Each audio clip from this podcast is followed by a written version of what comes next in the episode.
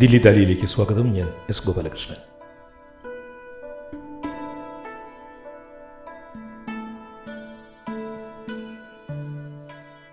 P Balachandran ആദരവ്.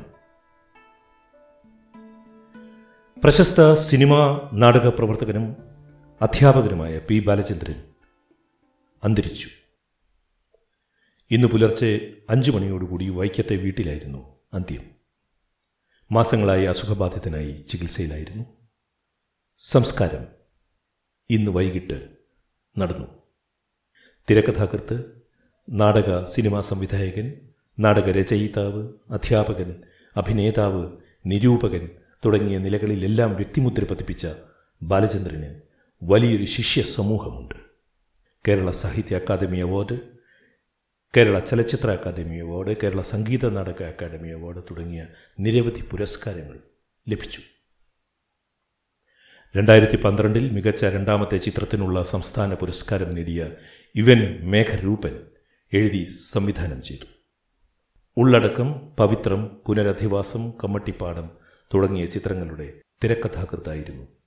40-ലേറെ ചിത്രങ്ങളിൽ P Balachandran അഭിനയിച്ചു. പി ബാലചന്ദ്രനെ അനുസ്മരിക്കുവാനായി ഇന്ന് ദില്ലി ദാലിയിലെത്തിയിരിക്കുന്നത് പ്രശസ്ത ചലച്ചിത്ര സംവിധായകനായ രാജീവ് രവി ആണ്. നീണ്ടകാലം ബാലചന്ദ്രനുമായി അടുത്ത് ഇടപഴകിയ ആളാണ് രാജീവ് രവി. ബാലചന്ദ്രൻ്റെ ഇവൻ മേഘരൂപൻ എന്ന ചിത്രത്തിൽ കൂടെ പ്രവർത്തിച്ചതാണ്. രാജീവ് രവിയുടെ തന്നെ കമ്മട്ടിപ്പാടത്തിൻ്റെ ആദ്യകാലം മുതൽ തന്നെ, അതിൻ്റെ പ്രമേയം സ്വീകരിക്കപ്പെടുന്നത് മുതൽ, തിരക്കഥ എഴുതപ്പെടുന്നത് മുതൽ, സിനിമയുടെ ചിത്രീകരണ വേളകളിൽ, സംവിധാന വേളകളിൽ എല്ലാം ആ സിനിമയുടെ ആത്മാവുമായി ചേർന്ന് നിന്ന ആളായിരുന്നു ബാലചന്ദ്രൻ. നാടകപ്രവർത്തകരുടെയും ചലച്ചിത്ര പ്രവർത്തകരുടെയും ഗുരുസ്ഥാനത്ത് നിന്നയാളാണ് ഇപ്പോൾ നമ്മെ പിരിഞ്ഞു പോയിരിക്കുന്നത്. രാജീവ് രവി ശ്രീ പി ബാലചന്ദ്രനെ അനുസ്മരിക്കുന്നു. ഈ അഭിമുഖ സംഭാഷണത്തിലേക്ക് പോകാം. സ്വാഗതം രാജീവ് രവി ദില്ലി ദാലിയിലേക്ക്. ആദ്യമായിട്ടാണ് താങ്കൾ ഈ പോഡ്കാസ്റ്റിൽ പങ്കെടുക്കുന്നത്. അത് വളരെ ദുഃഖകരമായ ഒരു മരണവാർത്തയുമായി ബന്ധപ്പെട്ടാണെന്നുള്ളത് എനിക്കും വളരെ വിഷമമുണ്ട്. മാത്രമല്ല താങ്കൾക്ക് അസുഖമായിരിക്കുന്ന സമയമാണ്, ആരോഗ്യ പ്രശ്നങ്ങളുണ്ടെന്ന് എനിക്കറിയാം. എങ്കിലും അന്തരിച്ച മഹാനടനും നാടകപ്രവർത്തകനുമൊക്കെ പി ബാലചന്ദ്രനുമായി വളരെ അടുത്ത് ഇടപഴകിയിട്ടുള്ള ആളാണെന്നുള്ള രീതിയിൽ ആണ് താങ്കളോട് സംസാരിക്കാം എന്ന് വിചാരിച്ചത്. ആ ജീവിതത്തെ എങ്ങനെയാണ് നോക്കിക്കാണുന്നത് രാജീവ് രവി? പി ബാലചന്ദ്രനെ ബാലേട്ടൻ എന്നാണ് പൊതുവെ ഞാനും ഇതൊക്കെ നമ്മളെല്ലാവരും കയറി ബാലേട്ടാണ് വിളിച്ചത്. ബാലേട്ടൻ ഒരു സുഹൃത്തും ഒരു ചേട്ടനും ഒരു ഗുരുവും ഒരു എന്താ പറയുക നമ്മളൊരു കൂട്ടുകാരനായിട്ട് നടന്നിരുന്ന ഒരു മനുഷ്യൻ. എന്നാൽ ബാലേട്ടിലിരുന്ന് നമുക്ക് കിട്ടിയിരിക്കുന്നതെല്ലാം കേരളത്തിലെ പല സ്ഥലങ്ങളെയും പല ആൾക്കാരെയും പരിചയപ്പെടുത്തി ഒരു ബിഗ് ബ്രദർ ആയിട്ട് തന്നെയാണ് ഞാനിപ്പോഴും കൊറോണയും കഴിഞ്ഞ് കാണുന്ന വെച്ചിരിക്കുന്നത്. ആ വ്യക്തിയാണ്. അതുകൊണ്ട് പെട്ടെന്ന് എനിക്ക് രക്ഷപ്പെട്ട് പോരും എന്നൊരു പ്രതീക്ഷയിൽ നിൽക്കുകയായിരുന്നു. അദ്ദേഹം രോഗബാധിതനായിരുന്നു എന്ന് എല്ലാവർക്കും അറിയാമായിരുന്നു. പക്ഷേ ചില സമയത്ത് തിരിച്ചു വരും എന്നൊരു പ്രതീക്ഷയും ഒക്കെ നൽകിയിരുന്നു. പക്ഷേ അതെ, ആ ഒരു പ്രതീക്ഷ എനിക്ക് ഉണ്ടായിരുന്നു. ഭാരതത്തിൽ എങ്ങനെയെങ്കിലും ഇത് കയറി പോരുന്നുള്ള ഒരു പ്രതീക്ഷ നമുക്ക് എല്ലാവർക്കും ഉണ്ടായിരുന്നു. മകനെ വിളിച്ചിടയ്ക്ക് എനിക്ക് ചോദിക്കുകയായിരുന്നു ഞങ്ങൾ. അപ്പം മകൻ പറയും കണ്ണു തുറന്ന് നോക്കി ഇന്ന് അച്ഛൻ പേനയും പേപ്പറും ചോദിച്ചു എന്നൊക്കെ പറഞ്ഞു. അങ്ങനെ കേൾക്കുമ്പോൾ ഒരു സന്തോഷമായിട്ട് ഞങ്ങളൊരു സംഘത്തിലെ ആ ഒരു ന്യൂസിങ്ങനെ വന്നു പോവുമായിരുന്നു. ഇത് കൊറോണയും ഇതെല്ലാം കൂടി കുറേ നാളായിട്ട് ഇങ്ങനെ വലിച്ചു വലിച്ചു ഇല്ല. അദ്ദേഹമായിട്ട് രാജീവിനുള്ള ബന്ധം വിവിധ തലത്തിൽ ഉള്ളതാണെന്ന് എനിക്കറിയാം. നാടകപ്രവർത്തകരായിട്ടുള്ള സുഹൃത്തുക്കൾ പറഞ്ഞറിയാം, ചലച്ചിത്ര രംഗത്ത് ഒരുമിച്ച് സഹകരിച്ചതറിയാം, തിരക്കഥയുടെ സമയത്താണെങ്കിലും അഭിനയത്തിൻ്റെ സമയത്താണെങ്കിലും. പിന്നെ താങ്കളുടെ വ്യക്തിജീവിതത്തിൽ തന്നെ വളരെ അടുപ്പമുള്ള ആളാണെന്ന് എനിക്കറിയാം. ഈ എങ്ങനെയാണ് ഇദ്ദേഹത്തിനെ പരിചയപ്പെടുന്നത്? ആ ഓർമ്മകൾ ഉണ്ടോ? ബാലേട്ടൻ ഞാൻ ആദ്യം കാണുന്നത് ബാലേട്ടൻ്റെ ഒരു ഇന്റർവ്യൂ ഷൂട്ട് ചെയ്യാൻ പോയത്. ഞാൻ വീഡിയോ ക്യാമറയുമായിട്ട് പി ജെ ആന്റണിയെ കുറിച്ചൊരു ഡോക്യുമെന്ററി ചെയ്യാൻ വേണ്ടി എനിക്ക് സുഹൃത്ത് ഇറങ്ങി ചോദിച്ചപ്പോൾ ഞങ്ങളത് ബാലേട്ടൻ ഇന്റർവ്യൂ ചെയ്യാൻ വേണ്ടി ബാലേട്ടൻ്റെ വീട്ടിൽ പോയി. അപ്പൊ ഞാൻ ക്യാമറമാനും പുള്ളി ഇന്റർവ്യൂ ആയിട്ട് അങ്ങനെ ഞാൻ ഷൂട്ട് ചെയ്തിട്ടുണ്ട്. അത് കഴിഞ്ഞിട്ട് പിന്നെ ടി കെ രാജീവ് കുമാറിന്റെ സിനിമയിൽ ഞാൻ ഷൂട്ട് ചെയ്യാൻ പോകുമ്പോൾ അവിടെ നടനായിട്ട് വന്നിട്ടുണ്ടായിരുന്നു, പുള്ളി അഭിനയിക്കാനുണ്ടായിരുന്നു. ഞങ്ങൾ ഒരുമിച്ചാണ് താമസിച്ചത്. അപ്പൊ അന്ന് തൊട്ട് പിന്നെ നിരന്തരം കമ്മ്യൂണിക്കേഷൻ കീപ്പ് ചെയ്ത് പോകുന്നു. ഞാനപ്പോൾ കമ്മട്ടിപ്പാടം ചെയ്യണമെന്ന് ആഗ്രഹിച്ചു കഴിഞ്ഞപ്പോൾ ഞാൻ എഴുതണമെന്ന് മനസ്സിൽ എനിക്ക് ബാലേട്ടനെ കൊണ്ട് എഴുതിക്കണം അന്നേ ഉണ്ടായിരുന്നു. അപ്പൊ അങ്ങനെ ബാലേട്ടനുമായിട്ട് ഇന്ററാക്ട് ചെയ്ത് തുടങ്ങി. ഈ കമ്മിറ്റി പാഠത്തിൽ ഏറ്റവും എനിക്ക് വളരെ എന്താ പറയാ, എനിക്ക് ഒരു ദിവസം ഞാൻ ഈ കഥയൊക്കെ പറഞ്ഞു കഴിഞ്ഞപ്പോൾ കഥയൊന്നും ഉണ്ടായിരുന്നില്ല, ഒരു പ്രിമൈസും സംഭവങ്ങളും നമ്മുടെ മുമ്പിൽ കണ്ട കാര്യങ്ങളൊക്കെ ആയിരുന്നു. അപ്പൊ അത് എല്ലാം പറഞ്ഞു ബാലേട്ടൻ എനിക്ക് പുസ്തകം കൊണ്ടുവന്നു. സക്കറിയ ട്രാൻസ്ലേറ്റ് ചെയ്ത് വന്നിട്ട് ഇന്ത്യൻ ചീഫിന്റെ ആ ഒരു റിപ്പോർട്ട്, ഒരു ആ ചീഫിന്റെ പേര് ഞാൻ പറഞ്ഞു, അതായത് നിങ്ങൾ അമേരിക്കൻ ഗവർണറിന് അഡ്രസ് ചെയ്തുകൊണ്ടൊരു സാധനമാണ് സക്കറിയുടെ മലയാളത്തിലേക്ക് തർജ്ജമ ചെയ്തിട്ടുള്ളത്. ഇത് letter written to the governor ആക്കി, നിങ്ങൾക്ക് ഈ ഭൂമി വേണമെന്ന് പറഞ്ഞു, പക്ഷേ ഈ ഭൂമി ഞങ്ങളുടേതല്ല, എങ്ങളുടേതുമല്ല, ആരുടേതുമല്ല പറയുന്നൊരു ഒരു ലോങ് ലെറ്റർ അത് ഇനി കൊണ്ട് തന്നു. അപ്പൊ ആ കത്ത് കഴിഞ്ഞ ആ കത്ത് ആണ് കമറ്റി പാഠത്തിന്റെ ബേസിക് സോൾ എന്ന് പറയുന്നത്. കഥ സത്യം പറഞ്ഞ കഥയും ക്യാരക്ടേഴ്സൊന്നും ഉണ്ടായിരുന്നില്ല, കുറെ മനുഷ്യരും സ്ഥലവും ഒക്കെ ആയിരുന്നതിന്റെ ഇപ്പുറമായിട്ട് അത് കാലഘട്ടം ഇരുന്ന് അതിന് ഒരു നാടൂരിലും സ്വാമിയുമൊക്കെ കണ്ടുവെത്തി ഞങ്ങൾ കുറെ നാള് സ്പെൻഡ് ചെയ്ത് പല പല സ്ഥലങ്ങളിലും യാത്ര ചെയ്ത് വ്യത്യാസമാണ്. അപ്പൊ കമറ്റി പാഠത്തിൽ അദ്ദേഹത്തിന്റെ ഇൻവോൾവ്മെന്റ് വളരെ വലുതായിരുന്നു അല്ലേ? അതെ അതെ അതെ, എന്റെ ഒപ്പം ത്രൂ ഔട്ട് ഉണ്ടായിരുന്നു. അത് ഷൂട്ടിംഗിലല്ല, അതിന് മുമ്പത്തെ ഇതിന്റെ ഫോർമേഷൻ പീരീഡിലും എന്റെ ഒപ്പം മുഴുവൻ ഉണ്ടായിരുന്ന ആളാണ്. കുറെ നാൾ ഒരുമിച്ച് സ്പെൻഡ് ചെയ്തിട്ടാണ് ഞാനത് ഷൂട്ട് ചെയ്യാനുള്ള തീരുമാനത്തിലേക്ക് വരുന്നത്. പുള്ളിയുടെ ഒപ്പമുള്ള എഴുത്തിലൂടെ തന്നെയാണ്, സ്ക്രീൻ പ്ലേ ആയി വരുന്നതിന് മുമ്പുള്ള എനിക്ക് കുറെ ഇൻഫർമേഷൻസ്, അതാണ് പറയുന്നൊരു ഗുണം. അതായത് നമ്മൾ എന്തെങ്കിലും പറഞ്ഞു കഴിയുമ്പോൾ അതിന് വേറെ അഡീഷണൽ ആയിട്ടുള്ള എന്തെങ്കിലുമൊക്കെ എവിടെ നിന്നെങ്കിലുമൊക്കെ പറഞ്ഞു തരാനും വായിക്കുവാനുള്ള റെഫറൻസ് ചെയ്യാനൊക്കെ കഴിവുള്ള മനുഷ്യനാണ്. ഈ അദ്ദേഹത്തിന്റെ ഫോർമേഷനെ കുറിച്ച് അദ്ദേഹം വളരെ ഇൻസ്പയറിംഗ് ആയിരുന്നു. അപ്പൊ അദ്ദേഹത്തിനെ ഇൻസ്പയർ ചെയ്ത മലയാള നാടക പ്രവർത്തകരായിരുന്നു, എന്തെങ്കിലും അങ്ങനെ പറഞ്ഞിട്ടുണ്ടോ അദ്ദേഹത്തിനെ ഇൻസ്പയർ ചെയ്ത്? ഞാൻ ബാലേട്ടനോട് എപ്പോഴും പറഞ്ഞിരുന്നു, ബാലേട്ടനാണ് ഇപ്പൊ ഇവിടെയുള്ള നാടകക്കാരി ഞാൻ പറയുമായിരുന്നു. ബാലേട്ടൻ നാടകമാണ് എനിക്ക് ഞാൻ വീണ്ടും ബാലേട്ടനെ കൊണ്ട് നാടകം ജീവിക്കാനുള്ള ഒരു ശ്രമം ഉണ്ടായിരുന്നു. നാടകം ഈ സിനിമയുടെ ഒരു കുഴപ്പമാണ്, ഈ സിനിമയിൽ വന്നേക്കുന്ന പുള്ളി ആ ഒരു മാധ്യമത്തിലേക്ക് ശ്രദ്ധ അധികം കൊടുത്തിരുന്നില്ല. സിനിമയിൽ ചെയ്യണം എന്നുള്ളതായിരുന്നു ഡ്രൈവ് വന്നിട്ടുണ്ട്. പക്ഷെ ബാലഘട്ടത്തിൽ നാടകം എഴുതിയിരുന്നെങ്കിൽ ഈ സമയത്ത് എനിക്ക് തോന്നുന്നു അതൊരു തിരിച്ചൊരു പോലെ വന്നതിനാണ്. നാടകത്തിന് തന്നെ ഒരു മലയാള നാടകത്തിന് ആവശ്യമുള്ളൊരു സാധനം ബാലഘട്ടം കൊടുക്കാൻ പറ്റും. അത് പലരും അത് നോക്കി പുള്ളിയുടെ ശിഷ്യന്മാരെല്ലാം ട്രൈ നോക്കി, പക്ഷെ പുള്ളി കുറച്ചാളായിട്ട് നാടകം ഇങ്ങനെ ഉപയോഗിച്ചിരുന്നുണ്ടായിരുന്നു.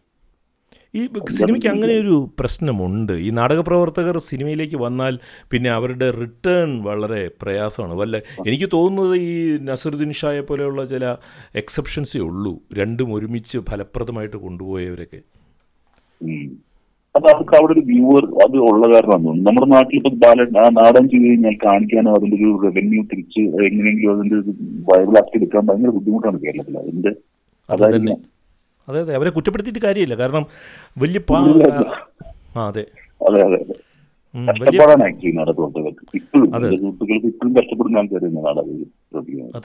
അത് തന്നെ അത് തന്നെ ശരിയാണ്. അവർക്ക് അതിനകത്തൊരു എന്തെങ്കിലും വരുമാന മാർഗമായിട്ട് നിൽക്കുന്നതാണ് അതിന്റെ ഒരു റിയാലിറ്റി. ആ അതെ അതെ അതെ, ഈ നാടക പ്രവർത്തകരായിട്ടുള്ള ആളുകൾ ഇപ്പോൾ ഗോപൻ ചിദംബരവും ഒക്കെ അദ്ദേഹവുമായിട്ടുള്ള അടുത്ത ഉള്ള ഇടപെടലുകളും ഈ നാടക പ്രവർത്തകൻ എന്നുള്ള രീതിയിൽ ഈ നാടകരംഗത്ത് അദ്ദേഹത്തെ പ്രചോദിപ്പിച്ച ആളുകൾ ആരൊക്കെയായിരുന്നു? ഏത് നാടകവേദിയാണ് അദ്ദേഹത്തിനെ സ്വാധീനിച്ചിരുന്നത്? അത് അറിയൂ രാജീവിന്. അത് നാടകത്തെ കുറിച്ച് പുള്ളി സത്യം പറഞ്ഞാൽ ചർച്ച ചെയ്യാൻ അങ്ങനെ ഓപ്പൺ ആയിട്ട് ഈ അടുത്ത കാലത്തൊന്നും നാടകത്തെ കുറിച്ചൊന്നും പറഞ്ഞില്ല. ഗോപൻ ജീവിത നാടകങ്ങളൊക്കെ കാണാൻ വരികയും ഗോപനുമായിട്ട് നാടക ചർച്ചകളൊക്കെ കേട്ടിട്ടുണ്ട്. പക്ഷെ എനിക്കൊരു എക്സ്പോഷറിന്റെ ഇവിടെ കേരളത്തിൽ ഈ അടുത്താണ് ഹിറ്റ് ഫോക്കും ഒക്കെ വന്നു തുടങ്ങിയത്. പക്ഷെ പൊതുവെ ഒരു അഭിലാഷിനെ കുറിച്ചൊക്കെ നല്ല അഭിപ്രായമായിരുന്നു, റോയിനെ കുറിച്ചൊക്കെ നല്ല ഒരു പുള്ളിക്ക് അറിയായിരുന്നു, പുള്ളി അതൊക്കെ വാച്ച് ചെയ്യുന്നുണ്ടായിരുന്നു. കേരളത്തില് പൊതുവെ നാടക പ്രവർത്തനം മടുത്തിരിക്കുകയായിരുന്നു പുള്ളിക്ക്. നാടകം ചെയ്യണം, ഞങ്ങൾ എറണാകുളത്തിൽ സെറ്റപ്പ് ചെയ്ത് നാടകം ചെയ്യാന്ന് പറഞ്ഞ് പുള്ളി സമ്മതിച്ചു. പിന്നെ അത് കുഴപ്പമില്ലാണ്ടായി. പല പ്രാവശ്യം നാടകത്തെ കുറിച്ച് സംസാരങ്ങളൊക്കെ ഉണ്ടാവും, പക്ഷെ നടക്കില്ല. എന്നുവെച്ചാൽ ഒന്ന് ആർക്കും വേണ്ടി കൂടെ നിൽക്കാനുള്ള സമയം ഉണ്ടാവില്ല. ബാലേട്ടന് ആരോഗ്യ പ്രശ്നങ്ങളൊക്കെ ആയി. എങ്ങനെയാണ് ഈ സിനിമയിലേക്ക് ഇദ്ദേഹം വരുന്നത്? വളരെ പെട്ടെന്ന് ശ്രദ്ധിക്കപ്പെടുകയും മലയാളികൾക്ക് വളരെ പ്രിയപ്പെട്ട ഒരാളായി മാറുകയും ചെയ്തു ഈ ചലച്ചിത്ര രംഗത്ത് ഇദ്ദേഹം വളരെ ചെറിയൊരു കാലഘട്ടത്തിൽ. ബാലഘട്ടനിക്കുള്ള സീരിയലിൽ അതിന് മുമ്പ് അഭിനയം ഉണ്ടായിരുന്നു. ഞാനൊക്കെ പരിചയപ്പെടുന്ന സീരിയലിൽ ഏതോ ഒരു സീരിയലിലൊരു അങ്ങനെയാണ് ഞാനും ബാലേട്ടനും കൂടി യാത്രയൊക്കെ ചെയ്യുമ്പോൾ പലയിടത്തും ലോക്കലായിട്ടുള്ള സ്ഥലങ്ങളിലൊക്കെ സ്ത്രീകളൊക്കെ ബാലേട്ടനെ ആ സീരിയലിലെ ക്യാരക്ടറായിട്ട് കണ്ട് തിരിച്ചറിയുമായിരുന്നു. അതായിരുന്നു ആദ്യത്തെ തിരിച്ചറിവ്. പിന്നെ കുറച്ച് കഴിഞ്ഞപ്പോൾ ട്രാൻഡ്രം ലോഡ്ജും അങ്ങനത്തെ ചില സിനിമകളിലൊക്കെ വന്ന് പുള്ളി കുറേ കൂടി സിനിമാ നടനായി അറിയപ്പെട്ടു തുടങ്ങി. ഈ അടുത്തായിട്ട് എല്ലാവർക്കും തിരിച്ചറിയുന്ന ഒരാളായി മാറിയിട്ടുണ്ടായിരുന്നു. പുറത്തിറങ്ങി കഴിഞ്ഞാൽ അവിടെ ചെന്നാലും സിനിമാ നടൻ എന്ന ലൈനിൽ തിരക്കഥാകൃത്തും നാടകകാരനൊക്കെ ആയിട്ട് സെക്കൻഡറി ആയിരുന്നു. ഇത് നടനായിട്ട് പുള്ളിനെ ജനങ്ങൾ തിരിച്ചറിഞ്ഞു തുടങ്ങിയിരുന്നു. മമ്മൂട്ടിയുടെ കൂടെ ആണെങ്കിലും മോഹൻലാലിന്റെ കൂടെ ആണെങ്കിലും അഭിനയം ഉണ്ടായിരുന്നു ഇഷ്ടംപോലെ. അതെ അതെ അതെ അതെ അതെ പിന്നെ നടൻ എന്നുള്ള രീതിയിൽ അദ്ദേഹത്തിന്റെ സ്ട്രെങ്ത്തിനെ എങ്ങനെ വിലയിരുത്തും? കാരണം നമുക്കറിയാം മലയാള നാടകവേദിയിൽ നിന്നും നാടകരംഗത്ത് നിന്നും സജീവമായിട്ട് സിനിമയിലേക്ക് വന്നിട്ട് വലിയ വ്യക്തിമുദ്ര പതിപ്പിച്ച വലിയ നിര തന്നെ മലയാള ചലച്ചിത്രവേദിക്കുള്ളതാണ്. ഇദ്ദേഹത്തിൻ്റെ സ്ട്രെങ്ത്തിനെ എങ്ങനെയാണ് രാജീവ് കാണുന്നത് ഒരു നടൻ എന്നുള്ള രീതിയിൽ, നാടകരംഗത്ത് നിന്ന് വന്ന നടൻ എന്നുള്ള രീതിയിൽ? ബാലേട്ടൻ്റെ സത്യം പറഞ്ഞാൽ സ്റ്റേജ് പെർഫോമൻസുകളോ ബാലേട്ടൻ്റെ നാടകം ഒന്നും ഞാൻ കണ്ടിട്ടില്ല. ബാലേട്ടൻ്റെ നാടകം പലപ്പോഴും കോട്ടയത്ത് തന്നെയായിരുന്നു എല്ലാം നടന്നിരുന്നത്, അവിടെ യൂണിവേഴ്സിറ്റി. ഞാൻ ആ സമയത്ത് ഇവിടെ സിനിമയില് എന്റെ സിനിമയിൽ അഭിനയിച്ചിട്ടുണ്ട്. ബാലേട്ടനായിട്ട് വർക്ക് ചെയ്യാൻ ഭയങ്കര എളുപ്പമാണ്. ബാലേട്ടനോട് ഒരു കാര്യം പറഞ്ഞു കഴിഞ്ഞാൽ ക്യാരക്ടർ മനസ്സിലാക്കാനും അതിന്റെ മൊത്തം ഏരിയ എന്താന്നൊക്കെയുള്ള എളുപ്പമാണ് പുള്ളി കാര്യങ്ങൾ പിടിക്കാൻ. അങ്ങനത്തെ ഒരു എന്താ പറയാ, ഈ നാടക എഴുത്തുകാരന്റെ ഒരു ഗുണം കണ്ടായിരിക്കും പുള്ളി. എനിക്കിഷ്ടമായിരുന്നു സിനിമ അഭിനയം. താല്പര്യമുള്ള ഒരു ഏരിയ ആയിരുന്നു പുള്ളിയുടെ. ഞാൻ ആദ്യം സിനിമ ഇതപ്പോൾ എന്നെ വിളിച്ചിരുന്നു, എനിക്ക് റോൾ വേണമെന്ന് പറഞ്ഞിട്ടുണ്ടായിരുന്നു പുള്ളി. ഞാനും പുള്ളിക്ക് അന്യദസൂരിലും പുള്ളിക്ക് റോളുണ്ട്, മാമയുടെ റോളുണ്ടായിരുന്നു. എഴുത്തിൽ കമ്മട്ടിപ്പാടത്തിൻ്റെ എഴുത്തിൽ സഹകരിച്ചു എന്ന് പറഞ്ഞു. അപ്പോൾ ഈ സിനിമയുടെ തിരക്കഥയും ഒരു ഒരു പ്രമേയ തിരക്കഥയാകുന്ന സിനിമയെ മനസ്സിൽ കൺസീവ് ചെയ്യുന്ന കാര്യത്തിലൊക്കെ ബാലേട്ടൻ എങ്ങനെയായിരുന്നു? പ്ലേ റൈറ്റിംഗ് അത് അതിന്റെ ഒരു ബേസിക് അതൊക്കെ അറിയാവുന്നതുകൊണ്ടായിരിക്കും ബാലേട്ടനായിട്ട് ഇങ്ങനത്തെ കാര്യങ്ങൾ ചർച്ച ചെയ്യാൻ ഭയങ്കര എളുപ്പവും അത് വർക്ക് ചെയ്തെടുക്കാൻ. നമുക്ക് ഞാനൊരു റൈറ്ററല്ല, എനിക്ക് എന്റെ ഈ കാര്യങ്ങളൊക്കെ ബാലേട്ടനോട് പറഞ്ഞു കഴിഞ്ഞാൽ അത് പേപ്പറിലേക്ക് ആക്കിയെടുക്കാൻ ബാലേട്ടനും വളരെ എളുപ്പമായിരുന്നു. ബാലേട്ടൻ വളരെ സിമ്പിളായിട്ട് ചെയ്യുന്ന ഈ സാധനങ്ങൾ. ഇങ്ങനെ ആ ഒരു സ്കില്ല്, ആ ഒരു ക്രാഫ്റ്റ് പുള്ളി കിട്ടായിരുന്നു. പ്ലേ റൈറ്റിംഗ്, സ്ക്രീൻ പ്ലേ എന്ന് പറയുന്നത് പ്ലേ റൈറ്റിംഗിന്റെ ഒക്കെ ഒരു എക്സ്റ്റൻഷൻ ആയിട്ടാണ് കാണാതാണ്.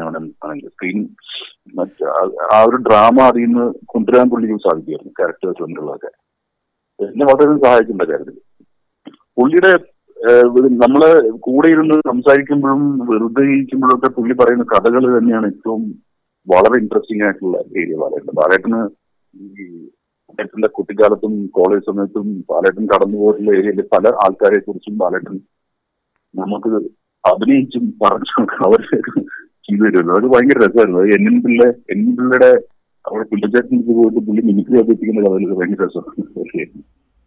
നമ്മൾ കേട്ടിട്ടുള്ള ആൾക്കാരെ കുറിച്ച് വളരെ ദൂരെ അവരെ കുറിച്ച് ബാലേട്ടൻ പറഞ്ഞു തരുന്ന ഒരു ലിങ്ക് ആയിരുന്നു. ആക്ച്വലി വേറൊരു ലോകമായിട്ടുള്ള ലിങ്ക് ആയിട്ടാണ് ഞാൻ കണ്ടത്. ഈ എൻപിള്ള പുള്ളിനെ ബാലകൃഷ്ണ, രാധാകൃഷ്ണ പല പേരിലും വിളിക്കും. പക്ഷെ എൻപിള്ളേനെ തന്നെ പുള്ളി എന്നിട്ട് ഇമിറ്റേറ്റ് ചെയ്ത് കാണിക്കുകയായിരുന്നു ബാലേട്ടൻ. ഞങ്ങൾക്ക് പല പ്രാവശ്യം കാണിച്ചതുണ്ട്. അപ്പൊ അങ്ങനത്തെ ഒരു പുള്ളിക്ക് ആ ഒരു ഇവരെ കാസർകോട്ടെ പഠിച്ചിട്ട് school of drama, Ranjith, Murali,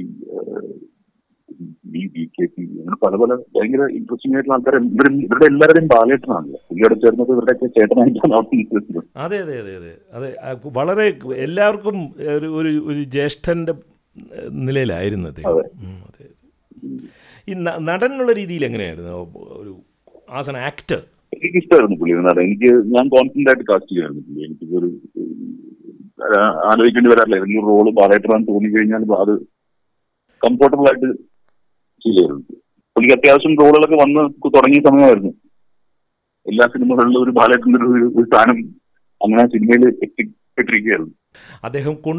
അദ്ദേഹത്തിൻ്റെ ഒരു സാംസ്കാരികമായ ഒരു ചരിത്രം അദ്ദേഹത്തിൻ്റെ പിന്നിലുണ്ടെന്ന് അദ്ദേഹത്തിൻ്റെ ശരീരഭാഷയിലും അദ്ദേഹത്തിൻ്റെ സാന്നിധ്യത്തിലും എല്ലാം നമുക്ക് മനസ്സിലാകുമായിരുന്നു അദ്ദേഹം വേരുകളുള്ള ഒരു മനുഷ്യനാണെന്ന്.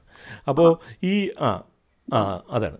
അപ്പോൾ ആ സെൻസിബിലിറ്റി ഉണ്ടല്ലോ, ഇത് നമ്മുടെ ചലച്ചിത്ര രംഗത്ത് വളരെ ചുരുക്കം ആളുകളിലെ അത്തരം ഒരു നമുക്ക് കാണുമ്പോഴേ അറിയാം ഇത് ഈ ഒരു പ്രത്യേക സെൻസിബിലിറ്റി കൊണ്ട് നടക്കുന്ന ഒരു മനുഷ്യനാണ് ഇയാൾ എന്നുള്ളത്.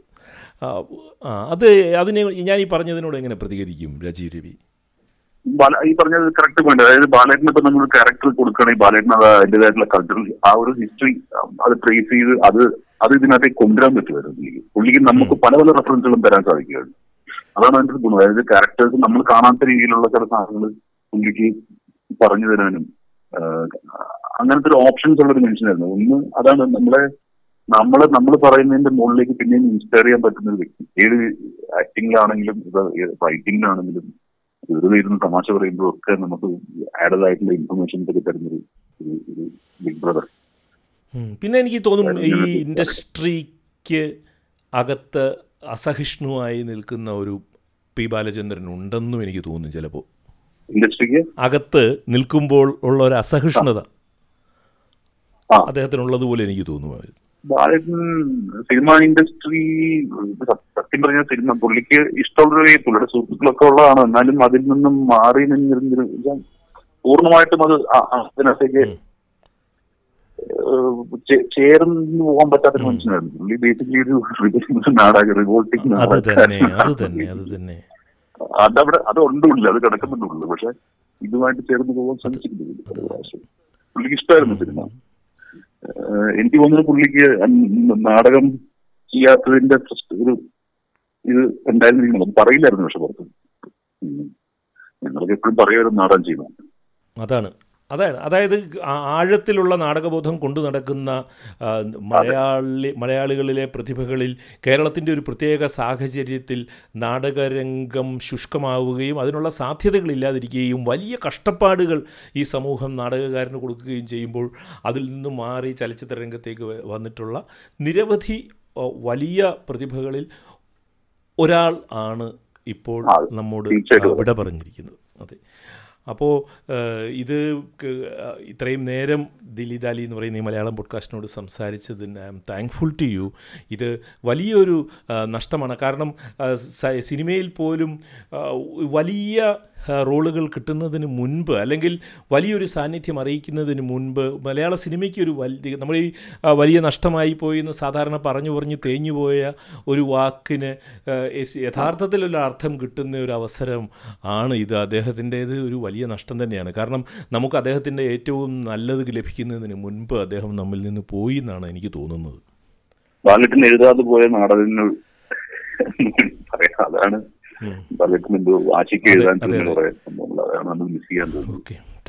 Thank you, Rajiv, for your time. Thank you very much. P ബാലചന്ദ്രന് ആദരൻ. പ്രശസ്ത ചലച്ചിത്ര സംവിധായകൻ രാജീവ് രവി സംസാരിക്കുകയായിരുന്നു ദിലീപ് ദാലിയിൽ. ഇതുവരെ ഈ പോഡ്കാസ്റ്റ് കേട്ട എല്ലാ സുമനസ്സുകൾക്കും നന്ദി. സ്നേഹപൂർവ്വം, എസ് ഗോപാലകൃഷ്ണൻ.